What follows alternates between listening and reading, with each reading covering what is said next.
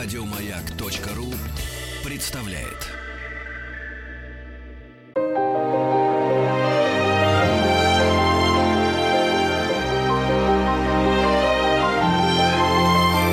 Антон Долин и его собрание слов. Здравствуйте, микрофон Антон Долин. Сегодня наш гость, э, театральный режиссер и педагог Сергей Жиновач. Сергей Васильевич, привет вам. Здравствуйте, Антон. Ну, давайте начнем с вашей э, последней по времени премьере в вашем театре. Э, в студии театрального искусства, по-моему, совершенно сенсационно получилась постановка «Самоубийцы» Эрдмана. Сенсационно говорю, потому что я пытался на нее попасть и не удалось. Мне рассказали в театре, что реально не войти, не попасть, не купить билет. Э, то есть премьера сразу, там, с первого, что ли, спектакля вывела это в какие-то такие аншлаговые бестселлеры. И, э, нисколько не сомневаясь э, в ваших всех талантах, я все равно немного удивлен, потому что мне казалось, что это прекрасная пьеса. Я помню, когда ее э, начали впервые вот ставить, как перестроечное время, я в школе учился, и все ее тогда читали, у нас в школе все ее читали, в гуманитарном классе, говорили, как это здорово, смело. Потом она как-то, ну, будто исчезла, куда-то утонула на время. Почему вдруг сейчас вот такое? Это связано с постановкой, это связано с самим текстом. Как вообще получилось, что вы за этот текст ухватились? Ну, так э, сложилось, э, что как-то сейчас с ребятами увлеклись вот э, литературой советского времени вот, э, и хотели сочинить работу по рассказам Зощенко. Уже мы объявили спектакль, я уже начал составлять композицию вместе со своим соавтором, замечательным художником Александром Давидовичем Боровским летом. Да, в какой-то момент вдруг поняли, что чего-то как-то не то, чего хотелось бы. Все-таки 10 лет театру, хотелось что, что как-то высказаться в каком-то неком интересном театральном сочинении, как-то более остро и более открыто, что ли. И уже оставалось до открытия сезона, наверное, несколько дней, там неделю. И вдруг мы были на отдыхе, и вдруг как-то при, подумалось, а почему сейчас не, попробовать самоубийцу? Вот как-то вот нас Зощенко подготовил к этому приехали в Москву, стали читать и поняли, что этот юмор и человечность, и острота как-то ложатся на душу. Вот. И вдруг возник момент, что ужасно хочется это сделать. И как-то это быстро все стало сочиняться, придумываться. Э, и вот возникло. И хотелось еще, чтобы соединилось три поколения наших э, воспитанников, ребят, и те, которые оставались в студии театрального искусства, и второй призыв, и вот уже третий. Э, и вот как-то стало все это дело э, сочиняться. И, по-моему, Александр Давидович придумал потрясающее пространство для этой истории. Это такой колла, такая конструкция, коллаж из подлинных настоящих дверей коммуналок, которые ездили по стране, и наш технический директор Андрей Валерьевич Спаскин это все собирал такой, а, огромная такая стена из этих вот, э, состоящих из этих дверей. Потому что сейчас уже культура коммуналок уже потеряла свой смысл и значение. А в этой работе как-то вдруг это все вспомнилось и взволновало. Вот. И как такие ребята все трудились, по-моему, как-то так увлеченно. Дверь очень интересный образ. Э, я буквально день назад детей водил, сам ходил на прекрасную выставку новую в гараже э, Луис Буржуа, прекрасный художница, у которой придуманы такие пространства, очень театрально на самом деле, называют их клетки. Mm-hmm. И многие из них состоят из реальных дверей, на каких-то написано не тревожить, там стучать. И она делает из них э, вот такие пространства, замкнутые или полузамкнутые. И внутри этих э, бесконечных дверей что-то происходит. И сразу возникает и замочная скважина, и идея распахнутости или закрытости. Да-да-да, и здесь и в, данной истории тоже, потому что э, Николай Робертович, помимо того, что он был большим писателем. Речь идет о Бердмане, авторе самоубийцы. Да, да, Для да, наших да. Слушателей уточняю. Да, Николай Робертович. Потому что тоже, тоже удивительный автор, который сложилась непростая э, судьба. Ну, автор одной... трагической судьбы, потому да, что он да. примерно как Юрий Олеша, человек, э, в начале творчества которого все Вознесли, про- прочили да. ему фактически судьбу гения, да, и который да. после двух-трех книг действительно блестящих yes. э, всю жизнь дальше писал э, вещи, ну, более или менее технические. Инсценировки, сценарии для мультфильмов, э, какие-то вещи, ну, вынужденные. И для Эрдмана это фактически две пьесы. «Мандат» и «Самоубийца». Да, и семь лет на поселениях. Все-таки его со съемок самых веселых ребят забрали. Да не все знают, что веселые ребята тоже Эрдман. Да, и... И, театр на Таганке это тоже Эрдман. И не только веселые ребята, и Волга-Волга. А самое главное, то, что э, сложилось у людей такое впечатление, что после этих двух больших пьес «Мандата» и «Самоубийцы» вроде бы как бы это была такая паденщина, то есть выход из положения. Но время доказало, что это абсолютно не так. И я не знаю про ваше поколение, но наше поколение на эрдмановских текстах практически воспиталось. И фильм э, «Город мастеров», э, мультфильмы, э, допустим, «Дюймовочка», мы все время говорим этими фразами, не понимая, кто их сочинил. Вот поели, можно и поспать. Вот поспали, можно и поесть.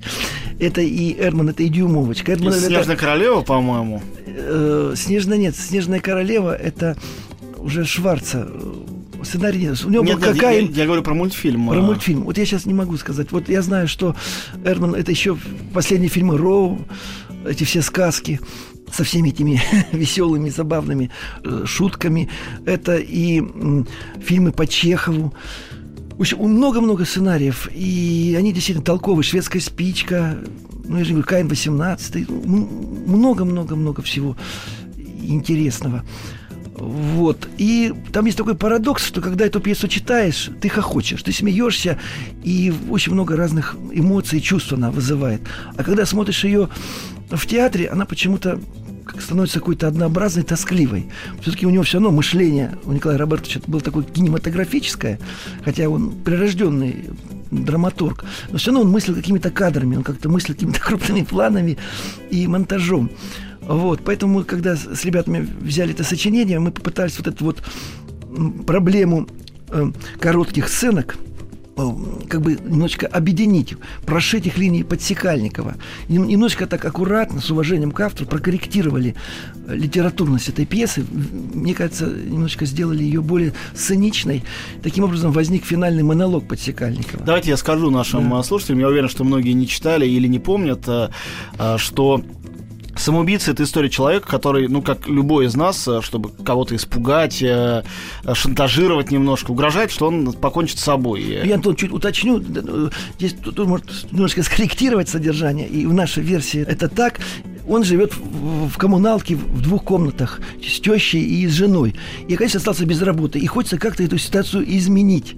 А как он не может? И возникает просто случайная история, случайная, неожиданная вот с этим самоубийством. Когда вокруг возникают люди, которые ухватились за эту его в, в сердцах сказанную фразу и на пустом месте построили вот эту весь историю. Когда человек Структура не... похожа на ревизора, да, на да, самом деле. Конечно, Когда конечно. случайный человек что-то ляпнул или чего-то недопонял, да, да, да, да, да, или подпоручик Киже, это такие чисто да, русские да. истории. Вокруг этого возникает миф целый. И в итоге человек уже не может ни, никуда от себя убежать, он должен уже действительно застрелиться. Это долг чести фактически. Да, да, да, да. И уже его и, и в ресторане провожают, и уже и гроб купили, а у него нету силы воли и желания стреляться. И он пролежал три дня в этом гробу, потом выскочил и признается, что главное жить, и так хочется жить, просто жить. Дайте мне просто жить. И там есть удивительные сцены разговора с Кремлем, там по телефону и прочее. И для нас было неожиданно, что эта песня просто сегодня прозвучала. Во-первых, зал смеется, что очень здорово. И, а в конце замирает. И как-то у нас так сложилось, что какой-то... И ребята как-то распределились в ролях, и, и новое поколение ребят, и наши старожилы. Как-то в этой работе все как-то соединилось. Антон Долин и его собрание слов. Слушайте, ну я вынужден вас спросить, это, конечно, последнее дело заставлять вынуждать режиссера трактовать собственную постановку, но вот не с точки зрения трактовки. У нас э, у критиков принято говорить, э, ну и, в общем, считается аксиомой, что любой режиссер ставит э, любую историческую вещь всегда о сегодняшнем дне. Любой писатель пишет исторический роман, говоря о своем сегодня собирается он это сделать или нет, э, как бы он не изучал подробно прошлое, все равно всегда он в настоящем живет и о нем делает, пишет, э, рассказывает, ставит. Вот э, с чем э, в настоящем времени э, находится в диалоге вот эта пьеса «Самоубийца», которая, казалось бы, ну так сильно укоренена в этих 20-х или 30-х годах и чувствуется как mm-hmm. прям вот как и пьеса Булгакова того же времени, как часть mm-hmm. такая неразрывная этого времени. Просто в то время это воспринималось как, как некое сатирическое обозрение. Сатира на мещанина. На мещанина. А сегодня этот э, Семен Семенович Подсекальников, да, он вызывает не просто сочувствие, он вызывает интерес, как любой маленький человек, который не мечтает изменить мир, не мечтает, чтобы мир вертелся вокруг него. Ему просто хочется, чтобы позавтракать, сходить на работу, да, а вечером как-то провести досуг со своей любимой женой. Больше ни о чем ему как бы и не хочется. Но получается, что он не может себе позволить даже этого. Вот вокруг этого и возникает. И те люди, которые зацепились за возможность его самоубийства, они также пытаются реализовать свои мечты, свои намерения, только не самим стреляться уже, да, а через его самоубийство э, как-то решить свои проблемы. Если подумать, э, ведь это э, сюжет абсолютно, ну, только превращенный в комический, сюжет из нашего с вами любимого Федора Михайловича, потому что это история из бесов. Да, Мы знаем да. Кириллова, человек, который считает, что он докажет отсутствие Бога, если застрелится, и возникают тут же персонажи, которые хотят извлечь выгоду из его самоубийства, и его вынуждают фактически застрелиться, хотя он не уверен в том, что он хочет это сделать. И вот так как Эрдман очень э, начитанный человек, и эта пьеса просто пронизана ассоциациями э, и с миром Достоевского, и Гоголя, и много-много других э, писателей. Сухого Кобылина, Сухого Кобылина, очень многих. Там просто есть такие внутренние какие-то мостики, ассоциативные цитаты, которые делают это произведение какой-то такой очень глубоким и мощным. И, конечно, и когда вот таким взглядом ты смотришь на эту историю, то, конечно, сатирическое куда-то уходит, и возникает эта человеческая вечная потребность просто человеку жить на этой земле. И вот это становится как-то очень, мне кажется, сегодня неожиданным и каким-то правильным моментом, когда ты не осуждаешь человека за то, что он живет. Просто мы все время привыкли жить, извините, что мы есть. Извините, что мы пришли в магазин, что-то хотим купить. Извините, что мы хотим тут поесть. Только не кричите на нас, не хамите и, и пожалуйста, принесите нам сдачу. То есть все время... Это тоже Достоевский. Писал про административный восторг, что любой маленький начальник, он всегда чувствует свою власть и обязательно ее использует. Это относится и к вахтеру, и к контролеру там в метро, и кому угодно. И Подсекальников такой наивный человек, который думает, что он сейчас купит себе эту трубу э, и за ней, вы выучится за эти 7 уроков э, играть и заработать много-много денег. И, и, и счастье будет тут же. Но Я... выясняется, что выучиться играть на трубе невозможно, потому что нужен рояль, а рояль-то еще другие деньги. И вот эта вот забавность, веселость. Кстати, вы сейчас сказали, на, напомнили про этот бейный бас, и я подумал о том, что ведь в этом смысле Подсекальников, он не только наследник всяких героев русской классической литературы, он еще и предшественник э, Сарафанов, да, его звали, игравшего на танцах и похоронах. Да, у Вампилова. Вампиловского да, героя. Да, да, да. То есть это не прекращающаяся на самом деле линия. Да, аб- абсолютно. Это такая линия именно русской какой-то вот словесности, русской литературы, русской драматургии. Вот. И и мы там тоже так выдумали, сочинили что-то мечта Семена, она Семеновича Подсекальникова она выражается, предмечивается, и действительно по зрительному залу идет бейный бас, идет духовой оркестр, и Семен Семенович дирижирует этим оркестром. Вот, и этот оркестр играет в антракте э, песни э, и мелодии того времени.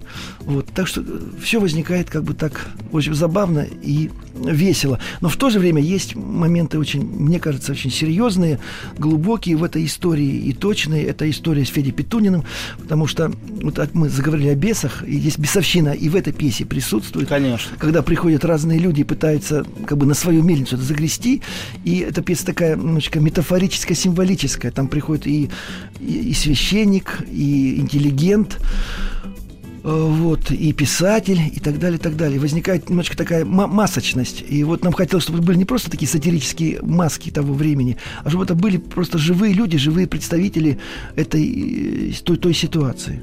Да, это напоминает еще мне сразу литературу средневековья и барокко. Там же в драматургии был этот персонаж, человеческая душа, за которого боролись разные пороки, добродетели, любовь, э, смерть, э, дьявол, ангел. И они как-то пытались его друг у друга вырвать. Конечно, структура драматургическая здесь э, очень похожа. Сейчас мы вынуждены прерваться буквально на несколько минут. Я напоминаю, что у нас в гостях Сергей Жиновач. Мы говорим сейчас о самоубийце Николая Эрдмана и вернемся скоро в студию.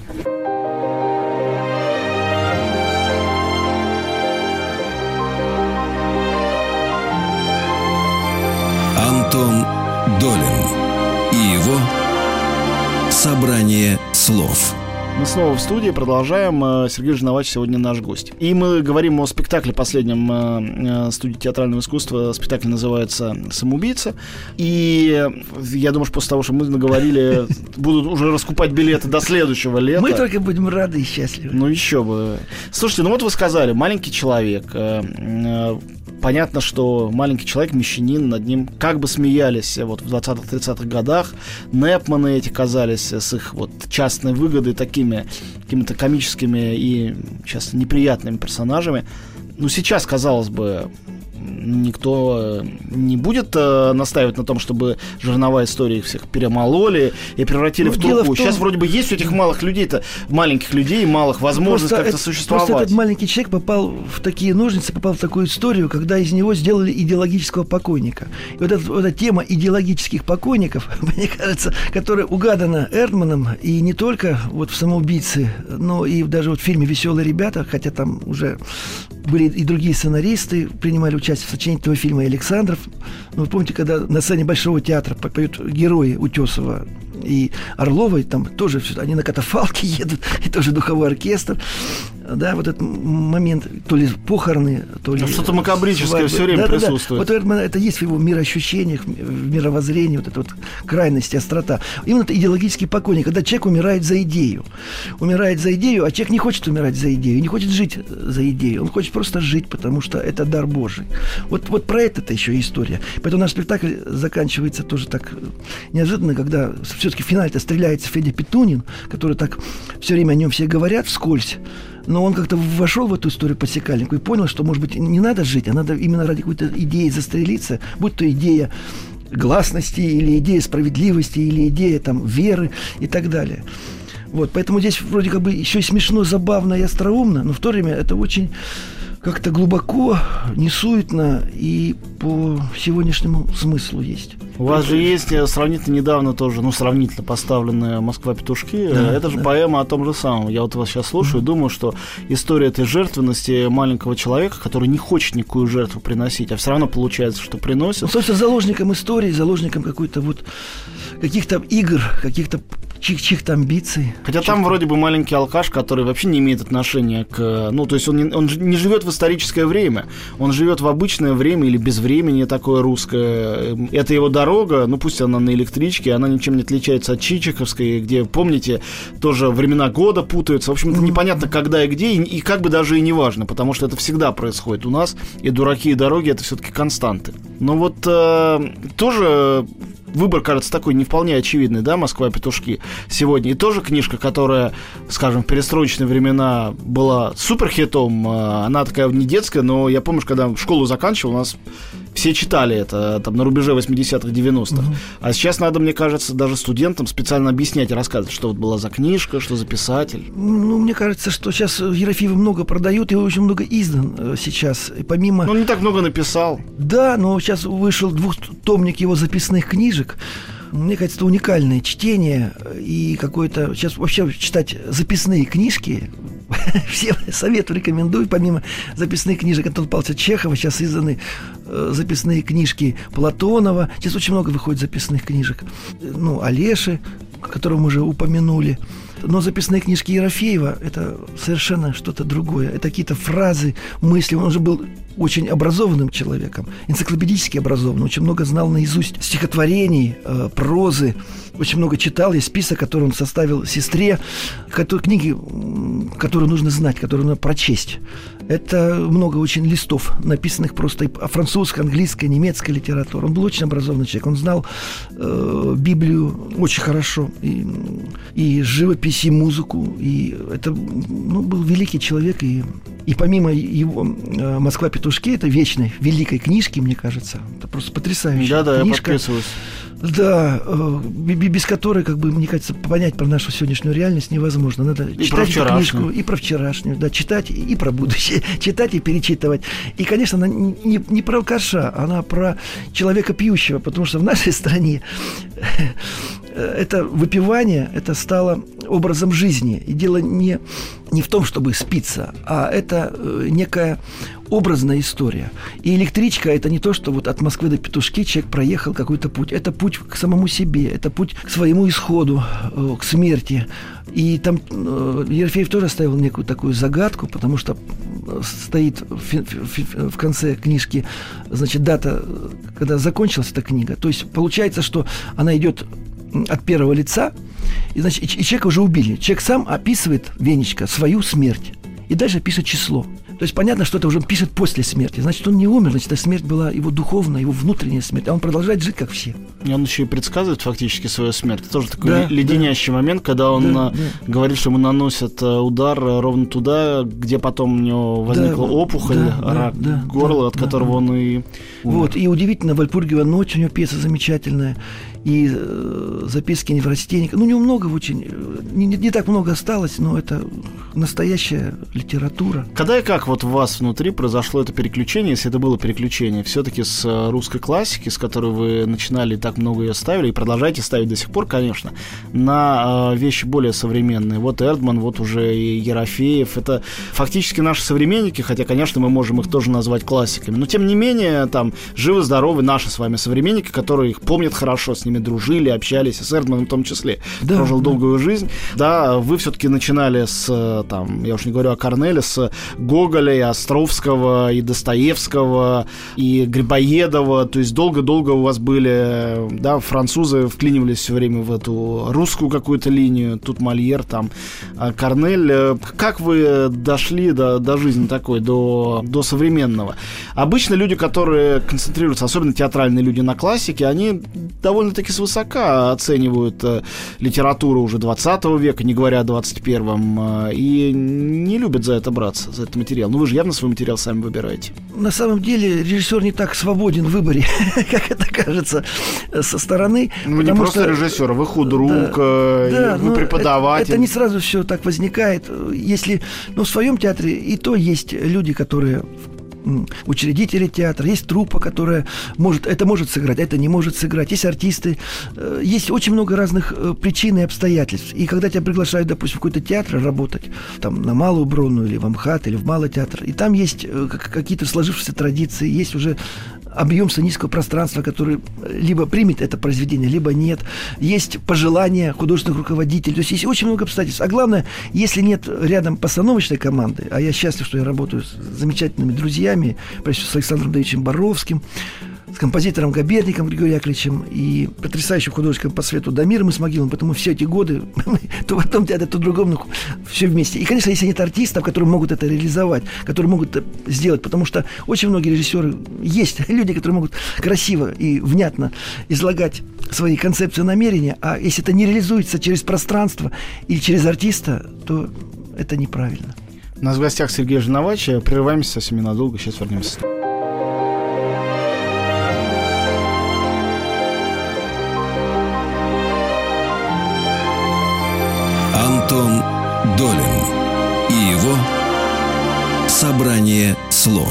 Снова в студии Антон Долин э, здесь и э, Сергей Жиновач сегодня наш гость.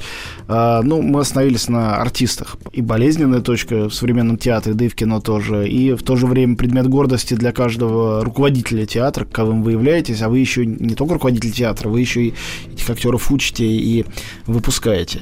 Но вот вы довольно долгое время уже наблюдаете за какой-то эволюцией этого актерского материала, да будет мне позволено так сказать. Как бы вы ее определили? Как выглядят а, сегодняшние ваши э, студенты или вчерашние выпускники? Я не знаю, на, на каком сейчас вы этапе в своей мастерской. И, как вам кажется, влияет ли общая система ну, школьного, что ли, образования, вообще каких-то культурных приоритетов в обществе, которое все время как-то колеблется и меняется на то, какие люди приходят к вам учиться, и на то, какими они выходят уже, становясь взрослыми людьми и профессионалами. Для меня это действительно очень важно и болезненно. Я только могу вкратце чуть-чуть коснуться, что ребята приходят очень талантливые, своеобразные личности. То, что сегодня происходит в образовании, это безобразие. Тут даже это, мне кажется, любой здравомыслящий человек это понимает. То, что сейчас убивается образование, убивается мыслящее образование, осознанное образование, возникает механическая память. И это не очень правильно, не очень хорошо. А творческая профессия, она предполагает развитие воображения, фантазии, ощущение себя личности, ощущение в себе художника, да, и веры в свое какое-то предназначение. Иначе ты становишься тупым профессионалом. Вот это слово сегодня, давайте быть профессионалом. Меня это все время пугает и настораживает. Давайте быть художниками. Это может кому-то нравиться, кому-то не нравится. Мы не обязаны нравиться всем, правда же? И должны быть разные вкусы. Не надо вкусовщине входить. Поэтому мы стараемся сохранить индивидуальности ребят, растить их не похожими друг на друга, чтобы они были, имели свой голос. А дальше уже как сложится судьба, как возникнет, чтобы не, не становился поток похожих друг на друга клонов таких вот. И а поэтому, как, как это да. сделать? Как препятствовать этому механическому профессионализму? Ведь это действительно у нас такой колоссальный национальный э, комплекс не в актерском ремесле, а вообще в любой области. Комплекс нехватки профессионализма, что вот мы, ну, действительно, в течение советских лет, очень долгих, э, были оторваны от каких-то мировых потоков, встроиться в них так толком не сумели. И вот смотрим там американское кино или сериалы, и первое, что приходит в голову, действительно, автоматически, вот это все-таки профессионально. Даже если оно бездарно. А, бывает же и там бездарно точно так же. Но зато они профи. И вот мы тоже хотим такими быть, и как-то не очень получается. Ну, я, я скажу, что что касается актерской профессии, да, что э, для меня одаренность, талантливость – это есть профессионализм. Профессионализм – это есть одаренность. Это нельзя разоединить. Я не видел профессиональных бездарностей. и в американском кино. И, и, потрясающие артисты, они прежде всего одаренные, талантливые, они трудятся над собой, они развивают, потому что талант имеет качество, имеет свойство уходить, улетучиваться. Если его не подкреплять, не подкреплять работами, не подкреплять задачами, которые выше потолка для, для этой индивидуальности, которые ломается, пробуют, и которые очень много э, размышляет и трудится. Вот это и есть профессионализм. Профессионализм это, как если мы вернемся к Константину Сергеевичу, угу. Станиславскому, да, это сознательным путем растормошить свое чувство, растормошить свою одаренность. Работа а, актера над собой. Над собой, да, в творческом процессе переживания и представления, да. Вот если ты одаренный человек, и ты чувствуешь свою природу, и, и вокруг у тебя возникает обстоятельства, в которых ты можешь развивать себя, развивать, двигаться, вот это и есть профессионализм. Развивать способности, а не подменять их какими-то тупыми профессиональными навыками. Громко говорить, э, артикулировать, да, передвигаться, кувыркаться. Это ну, ничего не даст, если нету харизмы, если нету как вот момент ну, я это называю эффект присутствия. Бывает, выходят там артисты, они и, и, и, и, и прыгают, и скачут, и поют, и двигаются, а ты на них смотреть не хочешь. А бывает, человек маленький такой, кривенький, вышел, и ты глаз оторвать не можешь, потому что он тебя привлекает, он, манит, и тебе хочется разобраться в нем. Это есть природа вот, удержания внимания драматической игрой. Другое дело, что если жизнь не дает подкрепления этому таланту, не дает подкрепления этой одаренности, то оно гасится, оно уходит, и тогда возникают трагические, драматические судьбы. Надежды были, а они как-то жизнью, судьбой не оправдываются. Поэтому, когда выбирается то или иное произведение, это должны быть артисты, которые это могут реализовать. И даже в нашем маленьком коллективе, но если не было бы Алеши Верткова, Пескова, то, наверное, может быть, мы, я бы не рискнул брать бы э, «Москва-петушки», потому что есть такая вот индивидуальность. Есть индивидуальность Маши Шашловой, поэтому возник захудалый род. Есть индивидуальность Славы Евлантьева, э, Жени Громовой, Насти Имамовой и других-других ребят. Отсюда возник вот самоубийца. Сейчас очень многие... Я всегда радуюсь, когда говорят о том или ином каком-то актере. И не надо как бы стесняться, бояться, что перехвалим или там лучше э, перехвалить, чем, чем не увидеть, как человек растет, развивается и как он притягивает к себе внимание зрителей и ведет какой-то серьезный разговор о, о жизни, о смысле жизни и на том уровне, на котором он сегодня находится. Поэтому это вот это продолжает наш разговор, что актерская индивидуальность, она тоже связана с выбором того или иного произведения. Ну вот хотел как раз про выбор. Выбор же вы совершаете все-таки как педагог или как, э, э, ну пусть даже демократическим путем, или ну, как режиссер? Естественно, ну я сейчас поумничаю чуть-чуть. Я скажу, вот нас так Петр Наумович воспитывал, э, что курс, вот, который ты набрал, они определяют то, что ты с ними будешь делать. Они определяют программу обучения.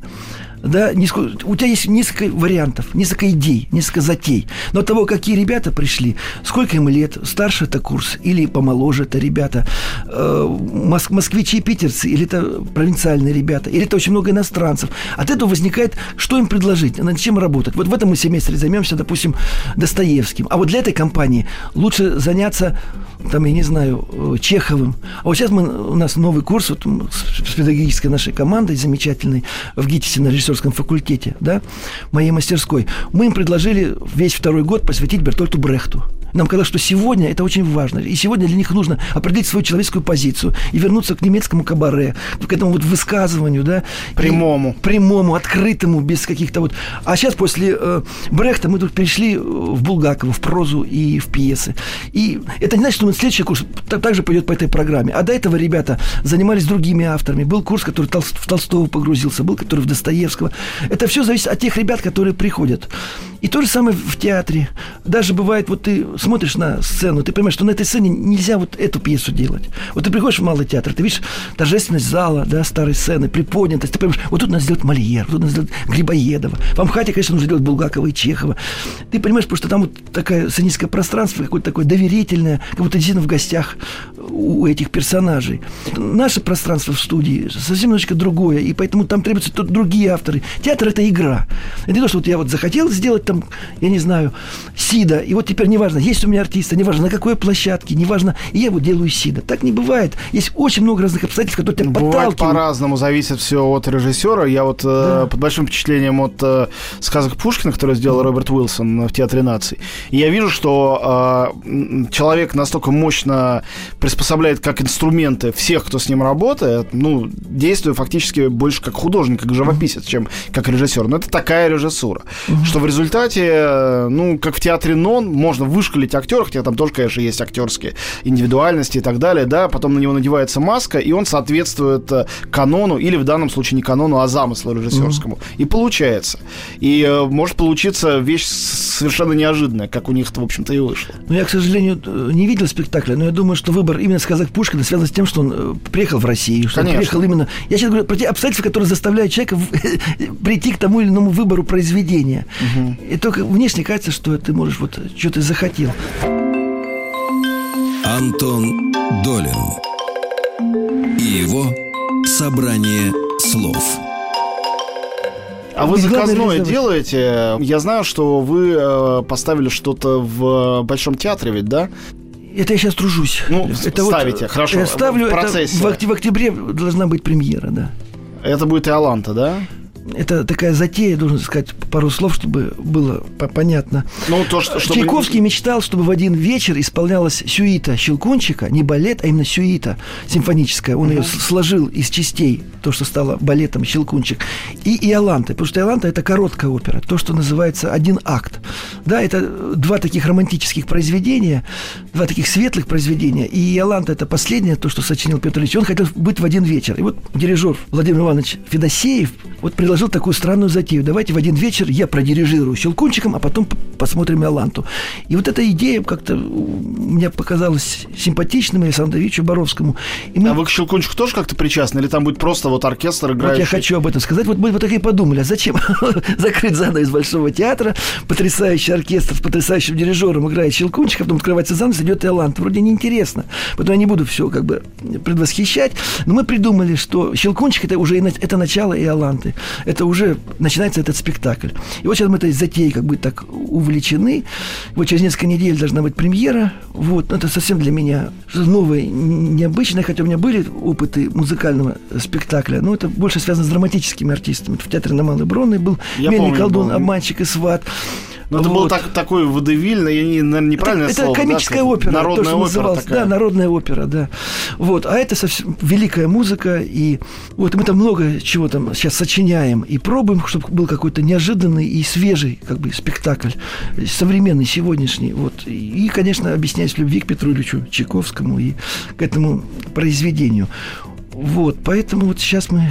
Ну а как работ, день... работать с, артистами э, Большого театра? Я знаю, что очень у многих драматических театральных э, режиссеров возникали супер э, сложные конфликты с ними, что они невероятно не пластичны. Вообще любые оперные артисты, а особенно в Большом театре. Что невозможно попробовать их вынудить, как бы, ну, отрешиться от этой классической модели, где ты воздымаешь руки, если поешь что-то очень драматическое, и опускаешь, когда что-то менее драматическое. И этим все ограничивается. Сейчас очень трудно делать выводы, потому что мы несколько недель только трудимся, и работа в оперном театре она отличается от работы драматического Разумеется. сроками. Потому что если ты в драматическом театре можешь ну, минимум 8-9 недель трудиться, то здесь своя, своя специфика, потому что здесь самое важное – это голос. Если человек, если вечером поет спектакль, он утром не может репетировать. Э, если он после спектакля, ему тоже нужно восстановить голос.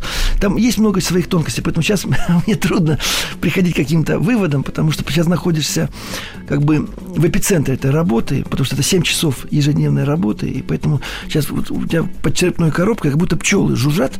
Это все мелодии, речитативы. Мне кажется, прекрасное состояние должно быть. Эланты, да. Вот.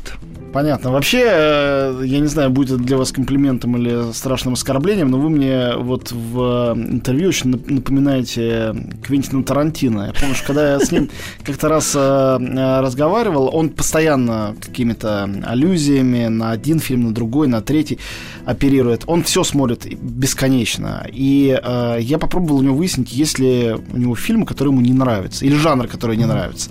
В общем, выяснил, что нет. Он пытался вспомнить изо всех сил. Я, говорит, вот я биографии не очень люблю. Я говорю, а вот это, это, это. Он говорит, не, ну эти очень хорошие, эти все-таки мне очень нравятся. И вот мне кажется, что у вас к э, массиву мировой культуры, и во всяком случае уж точно русской классики, такое же отношение, и нет каких-то неблизких авторов, что вам все они одинаково как-то милы, любезны и по-своему интересны. Это какой-то подход такого идеального учителя литературы. Хотя и у них, наверное, есть свои фавориты. Нет, я думаю, что нет. Здесь есть, конечно, пристрастие к этому автору или не к этому. Дело в том, что не бывает автора, любимого по, по всей твоей жизни. Это У да. тебя возникают этапы. В какой-то момент тебе кажется скучно Достоевский. В какой-то момент ты понимаешь, что без Достоевского ты не можешь понять ни себя, ни окружающих, ни сегодняшнее время. Потом проходит время, ты вообще забрасываешь Достоевского, а потом вдруг опять к нему возвращаешься. И так с разными писателями. Был момент, когда я не понимал Андрея Платоновича Платонова. А теперь, э, вот после, по-моему, даже 40 лет его перечитываешь, и без него себе уже представить невозможно. Это тоже ты работаешь над авторами, авторами работают над тобой. У тебя есть предрасположение к тому или иному мироощущению, мировоззрению, но и авторы тебя тоже выбирают. Ну, как вот есть такое понятие войти в образ мысли и чувств персонажа, да, так вот у режиссера есть такой момент войти в образ и мысль автора. И потом уже присвоить это к себе и уже от, от себя сочинять, творить, представлять, менять, делать, нужно сделать свое сценическое театральное сочинение вместе с художником, с артистами и так далее. Поэтому надо просто влюбиться в это произведение. И, и, и скучно все время ставить самого себя. Поэтому ты должен обязательно увлечься тем или иным автором. Но они разные на, на, на каждом пути в жизни. У нас в гостях э, Сергей Жиновач. Э, мы ненадолго прерываемся и вернемся сейчас.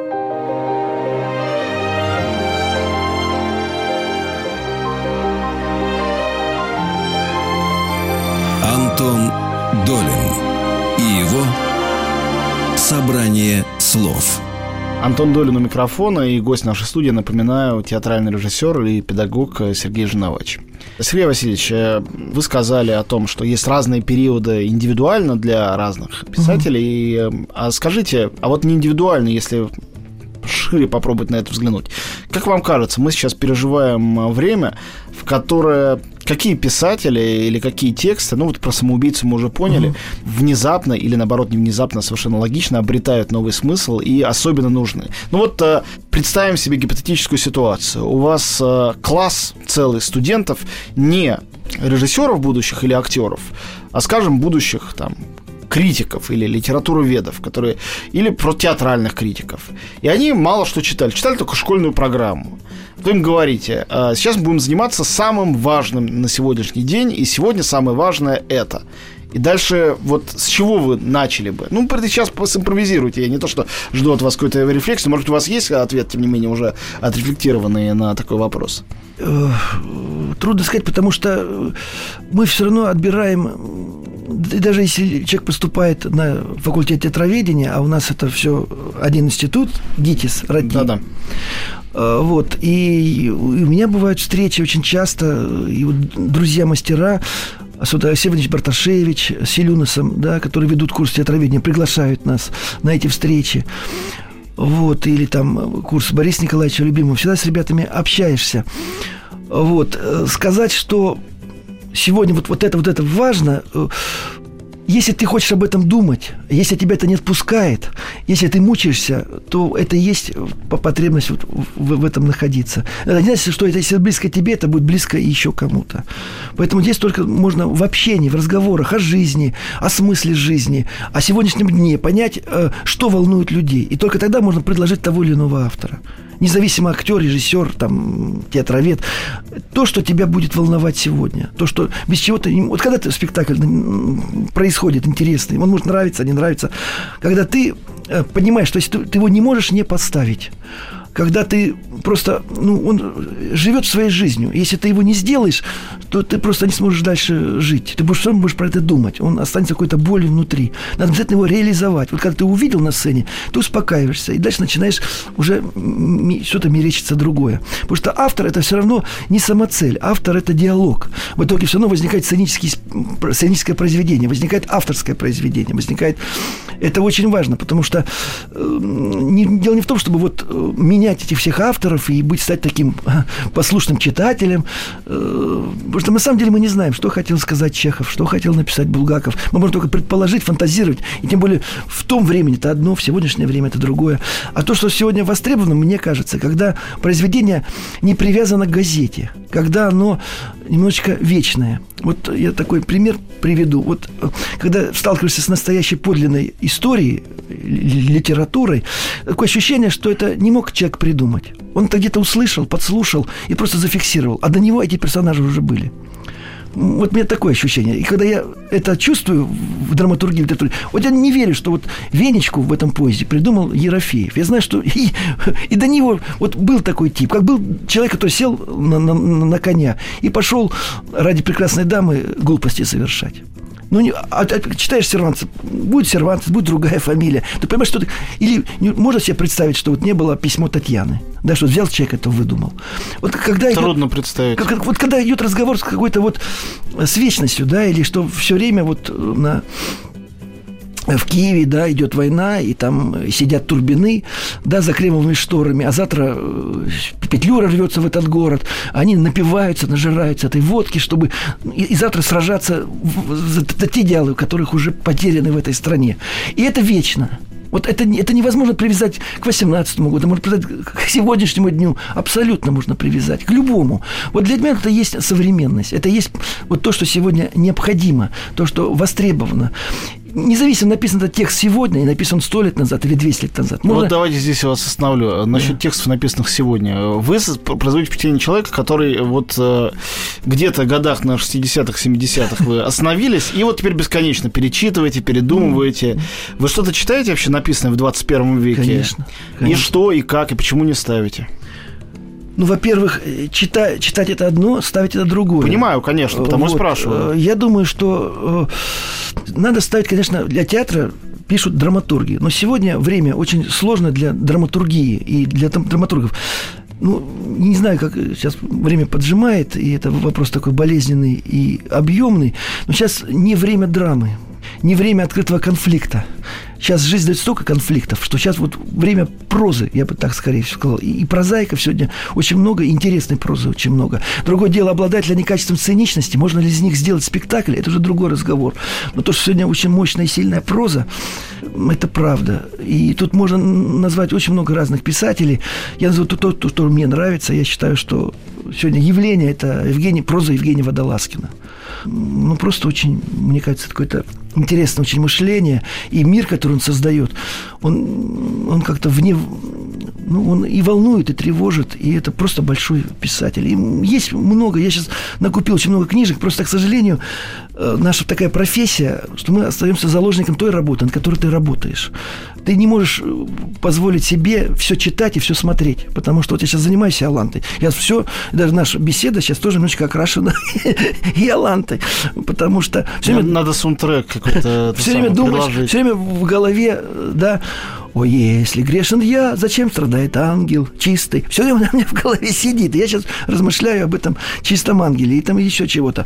Да, у меня был такой момент, когда мы сочиняли с Андовичем Боровским и ребятами в Амхате Белой гвардии, там э, пространство декораций. Это вздыбленное пространство, когда параллельно зрителям, значит, э, помост вздыбился, да, и вот когда смотришь на, на эти декорации 8-9 часов, ты приходишь домой, мне даже хотелось телевизор так наклонить в одну сторону, что вот это, потому что ты начинаешь с этим жить.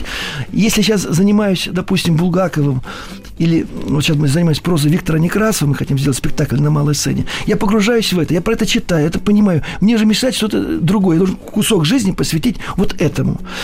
Поэтому очень трудно э, перебрасываться туда-сюда. Но стараешься читать и, и пьесы, те, которые пишутся сегодня, и прозу, которая пишется сегодня. У меня же там накопилось на письменном столе очень много книжек, которые сейчас вышли, которые надо перечесть, просто и, и прочесть заново. У нас в гостях э, был Сергей Жиновач, э, руководитель студии театрального искусства и э, театральный режиссер э, и преподаватель в ГИТИСе. Ну, вы, надеюсь, получили общее представление и о спектакле ближайших тоже, но я все-таки повторю еще раз, что последняя по времени премьера в театре – это «Самоубийца» Николая Эрдмана, и в Большом театре скоро будет премьера Иоланта Чайковского. Спасибо большое. Вам спасибо. Антон Долин и его «Собрание слов». Еще больше подкастов на радиомаяк.ру